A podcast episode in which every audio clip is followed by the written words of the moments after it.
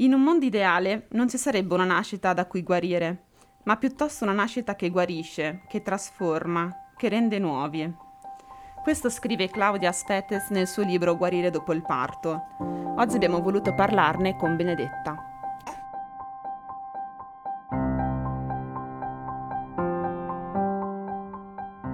Ogni donna è un meraviglioso mondo di contraddizioni e incertezze, gioia e fatica, mistero e grazia. Un mondo che chiede solo di essere accolto, senza giudizi o catalogazioni. Questo podcast mette al centro la voce delle donne e vuole dare spazio a una nuova idea di femminilità, finalmente a misura di donna, femminile, plurale.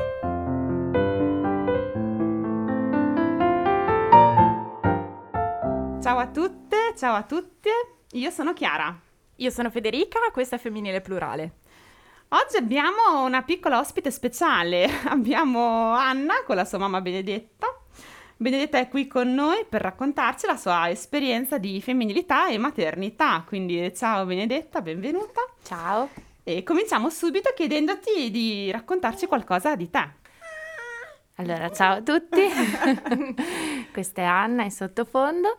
E, um, mi chiamo Benedetta, ho appena compiuto 34 anni. Auguri! Sono sposata con Michele dal 2013 e abbiamo tre bimbi. Lorenzo che ha 6 anni, Luigi che ne ha 4 e Anna che ha quasi 5 mesi. Sono mamma, ostetrica e amica, amica di Chiara. Benedetta, allora entriamo un po' nel vivo della tua storia.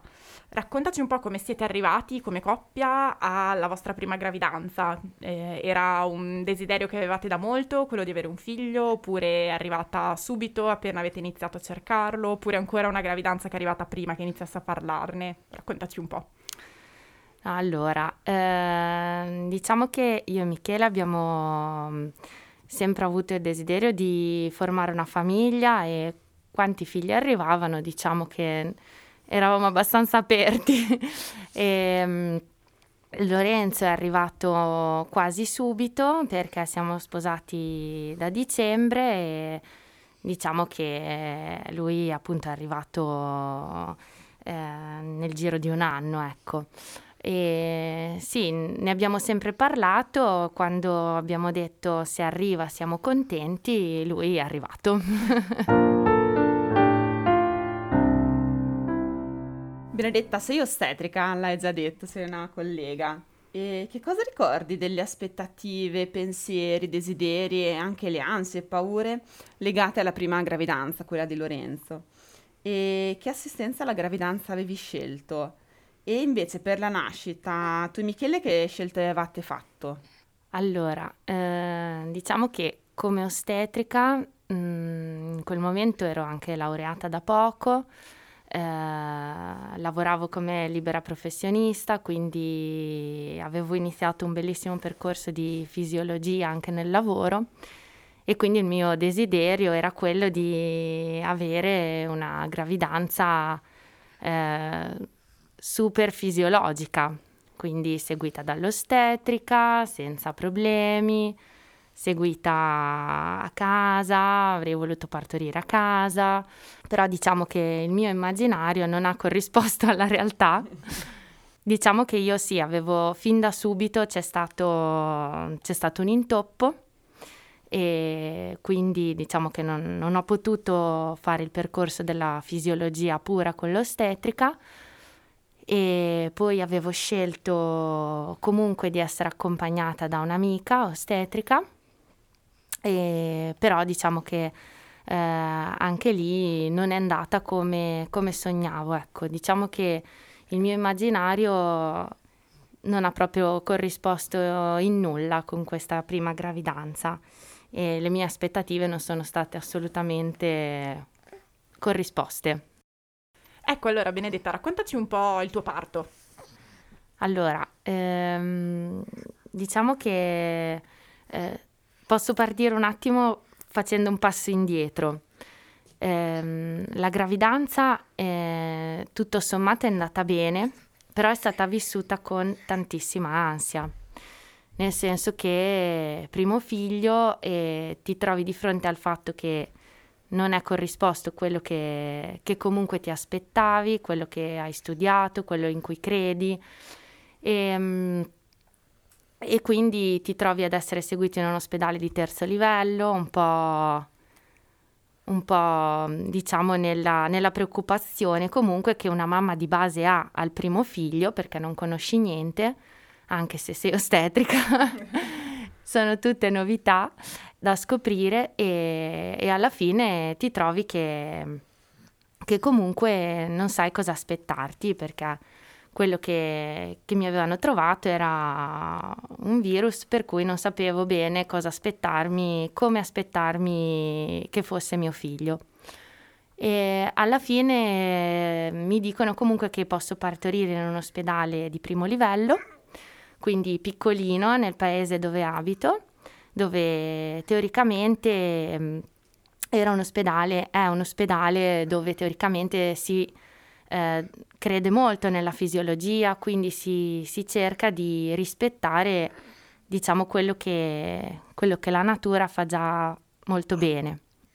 Quindi contatto la mia amica e dicia, decidiamo di rimanere comunque a casa fino all'ultimo e quindi provare a goderci almeno questo, questo momento e, e poi andare in sala parto quando, quando è il momento. Niente, il momento vissuto a casa è stato molto bello. Eh, diciamo che lì eh, ho sentito comunque che c'era una corrispondenza. Eh, col senno di poi posso dire che, non, che comunque l'ansia vissuta durante la gravidanza la paura di vedere questo bambino che non ero certa stesse bene ehm, ha influenzato tantissimo anche quelle ore lì, per cui comunque sia eh, non le ho godute come... Ehm, cioè mi, mi, rendevo proprio conto col senno di poi, mi ricordo di non aver goduto di quelle ore lì eh, come ore di attesa per il mio bambino, ma erano quasi ore che eh, c'era un, un, dualismo dentro di me, no? Una parte di me lo voleva vedere e una parte di me no, per cui anche in questo senso eh, la mia dilatazione andava molto molto piano. Mm-hmm. Io lo collego a questo col senno di poi, poi perché penso che la testa e il corpo vadano insieme. E quindi alla fine, dopo tante ore che questa dilatazione andava molto piano, la mia amica ha detto meglio andare comunque nell'ospedale perché magari il bimbo stava bene, però meglio monitorare meglio la situazione. Così siamo andate e mm, una volta arrivati in ospedale diciamo che la situazione è un pochino degenerata, nel senso che mm, eh, non ho trovato accoglienza, ma ho trovato tanto giudizio, prima di tutto perché ero andata con questa amica. Mm, diciamo che questo purtroppo a volte capita e non, non c'è, insomma, mm, Dio, Anna, scusate. E, um, questa quindi, volta capita. Scusami, sì. eh, per, per, chiarire, sì, sì, sì. con la tua amica che era ostetrica libera è ost- professionista è. No, no, lei è dipendente, okay. però veniva perché in amicizia. In ecco. amicizia, ok. Sì, sì, sì. Eh, dopo ovviamente lei è rimasta, è rimasta, al suo posto, è rimasta lì fuori e, e niente, siamo andate. Eh, detto questo, niente, il parto è stato lunghissimo eh, io ricordo proprio di, di, essermi bloccata subito per questa cosa, per cui, cioè, di essere arrivata e di aver sentito eh, questo, questo, giudizio, questa non accoglienza nei miei confronti. Eh, perché comunque ero sempre una mamma con contrazioni che andava a partorire in qualche modo andava assistita, accompagnata sono stata lasciata tantissimo da sola eh, in sala parto. Eh, con mio marito che al primo figlio, poveretto, non sapeva dove mettersi, anche se avevamo cercato un po' di prepararlo, però I babbi è comprensibile che soprattutto al primo hanno un'emozione che non sanno dove mettersi, un disagio notevole. E, ehm, e quindi niente, sono passate troppe ore per cui dopo mi hanno dato eh, una bella dose di ossitocina che come insomma sapranno in tanti è abbastanza dolorosa e mentalmente lì mi ha, mi ha proprio come ostetrica eh, non sono più riuscita a essere mamma. Cioè la cosa che più eh, non sento di, di aver, che avrei avuto bisogno e non, non c'è stato è stato proprio stacca il cervello, sei mamma, non sei ostetrica in questo momento, quindi eh, e invece magari eh, mi veniva detto no, tanto lo sai, tanto lo sai, dai, eh, fai tu, eh, io seguivo il tracciato, io, eh, mi veniva detto eh, di guardarlo, di metterlo meglio, insomma ehm, venivano date per scontate tante cose, invece in quel momento lì mh, mm, non siamo ostetriche, non, nessuno, anche se ha la minima competenza, riesce a essere, insomma, ehm, così. E quindi niente, alla fine, alla fine della fiera questa eh, siamo arrivati a spingere comunque, ma dopo ero veramente stremata anche dall'ossitocina, da tutto. Dopo un po' di ore di spinta, ehm, eh, diciamo che la frase che io ricordo e che non riesco a togliermi dalla testa è tanto non ce la fa, andremo in sala operatoria. Quindi a quel punto io proprio ho smesso di di desiderare di far nascere il mio bambino e ho mollato completamente. E dopo um, un'ora o forse due, non ricordo, siamo veramente andati in sala operatoria perché era inevitabile. E, e quindi abbiamo fatto il cesareo. Eh, fortunatamente Lorenzo stava bene e um, niente, abbiamo... Io l'ho visto dopo più di un'ora, eh, non me l'hanno fatto vedere subito, non me l'hanno portato al petto, eh, non hanno aiutato, diciamo, il fatto che comunque, insomma, eh, avevo partorito, anzi. Eh, appena uscita dalla sala operatoria mi hanno detto, ecco, vedi, non ce l'hai fatta. Ma dico te portarti l'amica, come se fosse colpa mia che uno prova ad andare dietro a quello che un po' desidera, anche incosciente, tutto sommato, magari avevo anche sbagliato, ma eh, nell'incoscienza di seguire un desiderio che uno aveva e che è stato trattato come una colpa. Quindi in me si è generato un grande senso di colpa.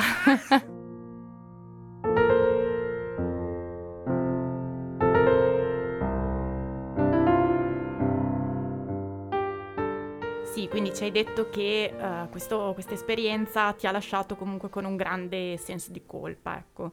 E quindi ti chiedo un po' com'è stato il postpartum, questo primo postpartum a livello emotivo sicuramente, ma in generale anche a livello fisico. Allora, eh, parto a livello fisico. A livello fisico ehm, era avuto molto, molto dolore perché comunque c'è stato sia il travaglio che eh, l'intervento e quindi questo eh, da un lato ci sta, è normale. Il taglio e la sensazione di essere eh, che il corpo sia diviso a metà e io eh, diciamo l'ho percepita magari ulteriormente eh, dolorosa perché mi rimandava a livello emotivo, psicologico a, mh, mm, al dolore di questo eh, non ce l'hai fatta. Eh, come se appunto eh, il mio essere madre potesse dipendere dall'aver partorito o meno in maniera fisiologica, in acqua, in casa uh, o in maniera veloce anche in, uh, in, anche in ospedale. Eh, ma il fatto che ci fosse stato un problema durante il travaglio e quindi si è dovuti andare in sala operatoria, ho percepito proprio dai, da come diciamo mi sono sentita un po' trattata, un po' eh, probabilmente anche io come l'ho vissuta, eh, che il mio essere una buona madre poteva dipendere da, ehm, da questo esito negativo che non corrispondeva all'ideale di eh, parto naturale. E questo ha inciso particolarmente sul, eh, sul mio mm, sentirmi una buona madre. C'era sempre nella mia testa questo eh, non ce l'hai fatta e quindi allora mi domandavo, quindi ce la farò a essere una buona mamma? Già il primo figlio eh, direi che è la domanda chiave di tutte, di tutte le mamme. Eh, e in più diciamo che a Lorenzo quando è nato non aveva la patologia della gravidanza, però ehm, aveva comunque una, un, co- un dermoide, un piccolo tumore benigno nell'occhio che sta- ha, ha dovuto operare dopo due mesi, quindi eh, diciamo che anche questo ha influenzato molto sul, sul postpartum. E poi diciamo che un'altra cosa eh, che, che, poi dopo con gli altri figli ho scoperto essere ancora più fondamentale eh, è stato eh, il contatto pelle a pelle con lui, cioè il fatto di non averlo visto subito, di non averlo avuto a contatto subito, ha generato in me eh, una mancanza gigante. E l'attaccamento a lui io lo amo come gli altri figli, ma mi sono proprio resa conto di quanto il bonding, cioè il, il rapporto tra me e mio figlio, ci abbia messo un po' a essere costruito a causa di tutti questi fattori che hanno interferito nel nostro viaggio verso la separazione, ecco, perché comunque stato, ci sono state tante interferenze.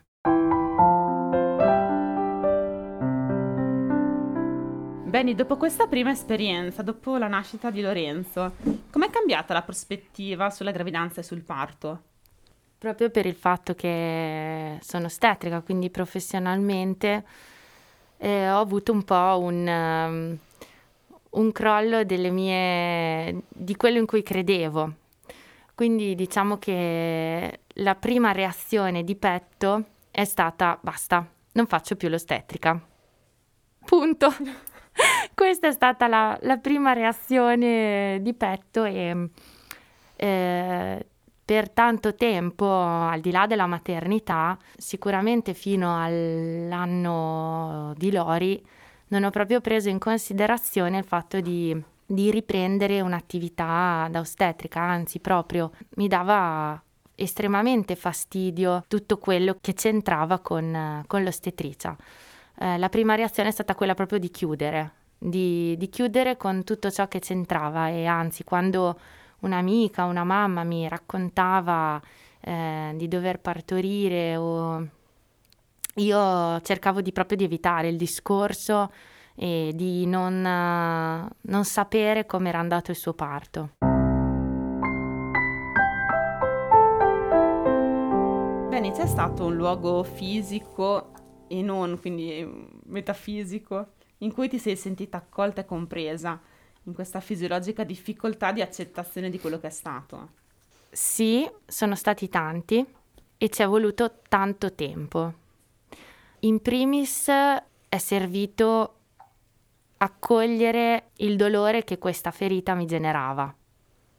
Quindi ehm, non è stato immediato dire ok va bene, questa cosa mi genera dolore e allora vado a cercare un luogo in che mi può aiutare piuttosto che eh, persone.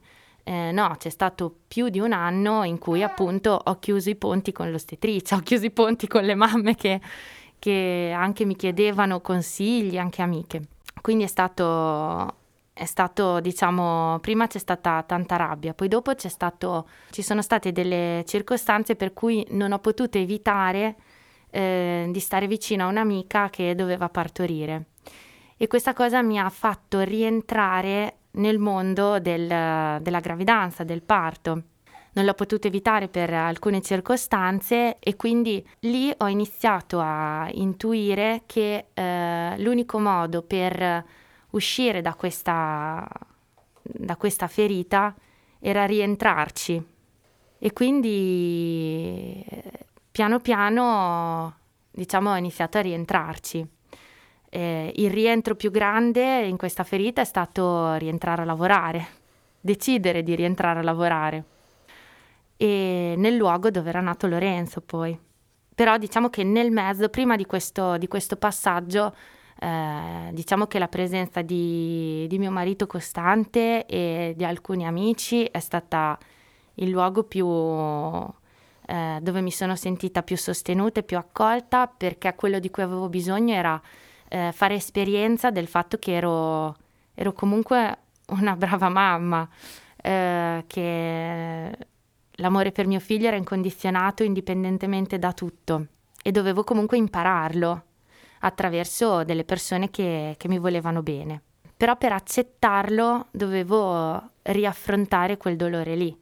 E la prima cosa è stata appunto iniziare a ritornare in rapporto con delle mamme amiche che dovevano partorire, accompagnarle in piccoli eh, passaggi in corsi preparto piuttosto che andarle a trovare in ospedale, ascoltare la loro esperienza, che fosse bella o che fosse brutta, ma proprio per eh, ritrovare in me quello che, che andava risolto, insomma. Dopo Lorenzo è arrivato Luigi. Come hai affrontato questa seconda gravidanza? Hai voglia di raccontarci qualcosa della sua nascita e del postpartum? Allora, Luigi eh, è arrivato eh, che mm, Lorenzo non aveva neanche due anni, hanno 20 mesi di differenza e quindi diciamo che eh, sì, è stato desiderato, eh, amato, ma eh, non ero pronta per affrontare fino in fondo un'altra gravidanza e un altro parto.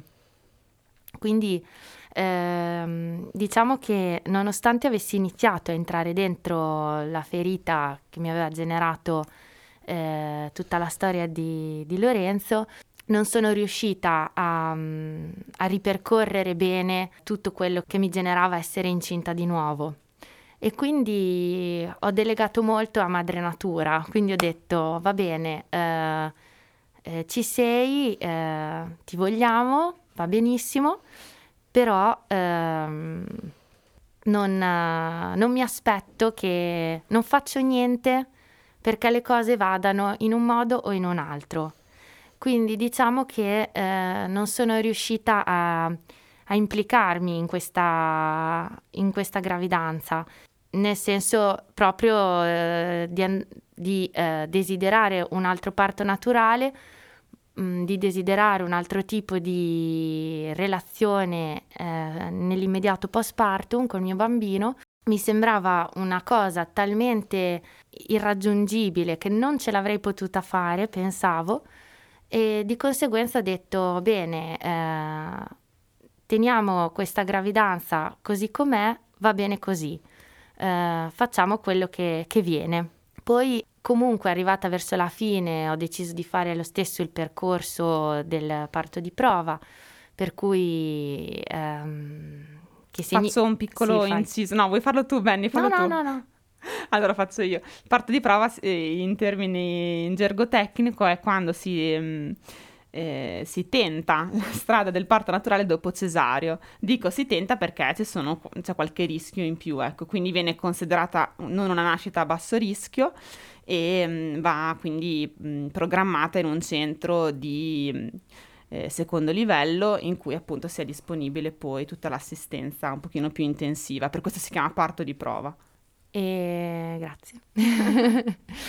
e, um, niente, quindi um, intraprendo il percorso del parto di prova, ma nell'ultimo, nell'ultimo mese. Tutta la gravidanza è stata eh, segnata da questo vada come vada va bene. In realtà non era vero, cioè non è che vada come vada va bene. Uno ha un desiderio e deve eh, seguirlo, ma io non ero pronta a seguirlo. Per cui ho delegato un po' appunto a quello che su- sarebbe successo. Il travaglio di Luigi è partito da solo, è andato eh, molto veloce, molto, molto bene, praticamente ho fatto a casa da sola tutto.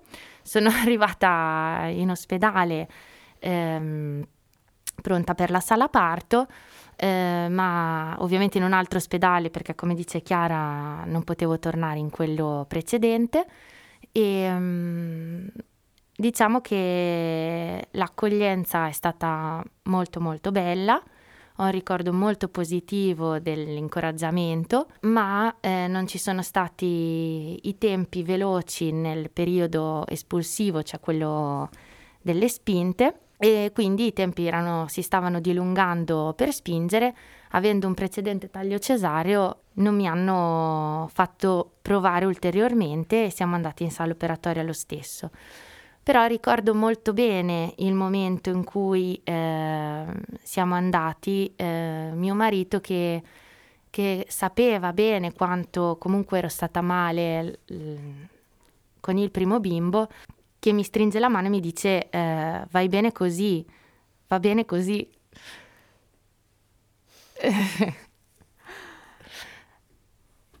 e mh, mm, anche l'ostetrica eh, a cui avevo comunque raccontato la, la mia esperienza ehm, ha fatto una cosa che mh, mm, poi mh, mm, insomma eh, dopo anche al lavoro abbiamo cercato di riportare con alcune colleghe perché per me è stata fondamentale eh, cioè mettere mio figlio eh, appena nato eh, subito eh, sulla mm, pelle a pelle con me in sala operatoria. Eh, Luigi si è attaccato al seno in sala operatoria, eh, ricordo benissimo anche proprio da che parte era girato, come, come era posizionato e eh, anche il dolore fisico è stato proprio ridotto eh, c'è stato tutto una, una riduzione del, del, dolore in tutti i sensi, eh, perché comunque sentivo che, che, in qualche modo io c'ero stata per lui, eh, avevo, avevo, provato eh, a fare insomma quello che, che si poteva, ecco, sono, è stata un'esperienza positiva comunque, quindi eh, lì ho fatto esperienza che eh, si può fare un, il parto positivo, ci può essere anche con un taglio cesareo, anche se le cose non vanno come vuoi tu. Ci sono altri modi per renderlo positivo.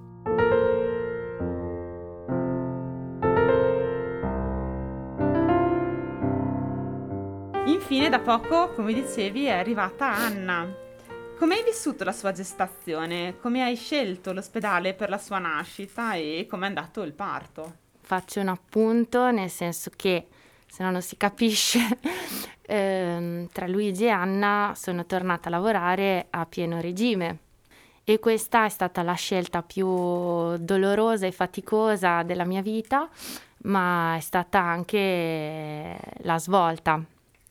Perché come dicevo prima, se se non fossi rientrata proprio dentro questo, questo dolore non, non sarei riuscita a avere neanche il desiderio di un altro figlio. Quindi diciamo che al lavoro poi ci sono stati turni molto difficili con uh, le stesse persone che eh, avevano diciamo interferito nella nascita di Lorenzo. Inizialmente anche lì c'è stato un, uh, un po' un tirarsi indietro da parte mia, nel senso che stare in sala parto eh, era molto faticoso, quindi preferivo stare negli ambulatori. Dopodiché, eh, appunto, ehm, più ci entravo dentro, più non riuscivo a, a, fare a meno di anche parlarne con colleghe come Chiara, come eh, insomma, ehm, c'è stato proprio modo di eh, tirare fuori tutte le, le ferite che c'erano e di riguardarle alla luce di eh, un bisogno che, eh, che c'era delle donne, delle persone che venivano a partorire o anche insomma ad essere assistite in altro modo. E di conseguenza questa, questa è stata la mia prima rinascita come, come donna che mi ha portato poi a a desiderare mh, proprio un'altra maternità molto più consapevole delle precedenti, che pure erano state desiderate, però ehm, col senno di poi non, non, non, avevo la coscienza che ho potuto avere eh, con Anna. Di conseguenza la gravidanza eh, diciamo, è stata eh, caratterizzata dal caos di avere altri due bambini, per cui comunque piccolini, e, però è stata una bellissima gravidanza, consapevole in questo senso che, che ho spiegato adesso, nel senso che non, ero, non evitavo il fatto che ci sarebbe pot- stata l'ipotesi di un taglio cesareo, ma eh, ho deciso di, di, seguire comunque quello che desideravo, che era eh, provare a, a, partorire. Il luogo ovviamente è sostenuta anche da, da persone che ci credevano, per cui cioè prima, di, prima fra tutte le mie colleghe che comunque ci credevano, ma prima di tutto eh, ci credevo io, nel senso che io ero diventata consapevole del fatto che eh, non è che se riuscivo a partorire ero una brava mamma, non c'era più questo ricatto, non è che valevo come mamma se riuscivo a partorire, io valevo come mamma, punto. E questo è stata l'altra svolta, perché uno arriva a questa consapevolezza attraverso un percorso anche faticoso, però è da fare tutto, non puoi evitarlo se vuoi arrivarci. E quindi io valevo come mamma punto, per cui non era più fai tu madre natura, no, certo madre natura deve in qualche modo, eh, non la possiamo controllare una parte, ma la parte che potevo fare io la volevo fare tutta e la volevo fare tutta con coscienza. Ho fatto anche un corso uh, di yoga Kundalini che quello ha aiutato tantissimo a entrare in rapporto con la mia bambina. Al di là di questo, comunque la scelta dell'ospedale è stata, tra virgolette, obbligata dai due precedenti tagli cesari. Per cui i due precedenti tagli cesarei potevo andare solo in un ospedale di terzo livello. Ho scelto l'ospedale di Rimini dove mi sono sentita tranquillissima perché hanno capito la situazione e hanno guardato mh, mm, subito me, diciamo, come mamma che poteva farcela. Questo è stato l'altro punto di svolta perché mi hanno, mi hanno sempre guardato ogni, ogni visita che facevo eh, come non una mamma che aveva fatto due cesarei, ma una mamma che andava tutto bene e che desiderava eh, provare anche solo a fare un po' di travaglio. Dopodiché eh, il travaglio è partito, ovviamente ci sono stati eh, dei momenti di cedimento nel mezzo, ma eh, quello è normale, nel senso di, di, dubbio, oddio sto facendo bene, non sto facendo bene, metto a rischio, perché comunque da dove abito io c'è mh, mm, quasi un'oretta di macchina. E insomma rischio non rischio, però l'essere guardata comunque dai professionisti come una che sto facendo una cosa giusta, che sto facendo qualcosa di, di non sbagliato è fondamentale e quindi niente, quando è partito il travaglio siamo andati eh, a Rimini, fortunatamente è partito verso mattina, così dopo gli altri due era tutto a posto, sono andati a, all'asilo. E niente, Anna è nata naturalmente a Rimini. Ce l'abbiamo fatta, però io mi ricordo proprio il momento in cui ho pensato ce l'ho fatta lo stesso e questo è stato per me come persona umanamente eh, la chiave di svolta, nel senso che non c'era veramente la fissazione di, eh, di partorire naturalmente, anche perché veramente può essere un parto positivo anche senza, come dicevo prima è successo col mio secondo bimbo. Però ehm, ricordo proprio il momento in cui ho guardato un mobile e eh, ho pensato, eh, lì ero a dilatazione completa, dovevo iniziare a spingere, lì ho pensato proprio, io ce l'ho fatta comunque, sono proprio felice che, di essere in questo luogo, è il luogo giusto per me, mm, mi sento accolta, mi sento nel posto giusto, al momento giusto e questo è quello che conta. Poi dopo Madre Natura ha fatto il resto perché comunque Anna era anche posizionata bene, cosa che gli altri, forse non ho detto prima, si erano comunque posizionati male e questo uno dopo un po' non puoi farci più di tanto, ecco. Benedetta, grazie mille, grazie davvero per tutto quanto hai condiviso con noi oggi, per essere stata qui con noi, per la tua disponibilità. E adesso però ti aspettano le domande bruciapelo. Sei pronta? Sì. Ok, allora rispondi con meno parole possibili. Cosa c'è sul tuo comodino? Pannolini. Qual è l'ultimo film o l'ultima serie TV che hai guardato e ti è piaciuto? L'allieva. Stai per prendere una decisione importante. Cosa fai? Um, ci penso. Descrivici un momento della tua giornata che ti rende felice. Quando vado a prendere i bimbi all'asilo. Completa queste frasi. Nella mia vita non potrei mai rinunciare a... Gelato. Essere donna è? Essere mamma. La femminilità è? Eh, la pancia di una mamma incinta. Bellissimo. Ottimo, grazie mille Benedetta. Grazie Prego. mille, grazie a voi che ci avete ascoltato fin qui e niente, noi ci risentiamo al prossimo episodio. Ciao. Ciao!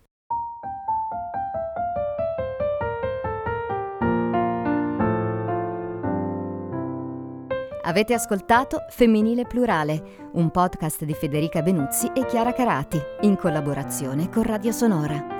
Le musiche sono di Eleonora Gasparri, grafiche e sito sono a cura di Benedetta Dal Fiume e Maria Giulia Gambetti, voce di Maria Laura Palmeri.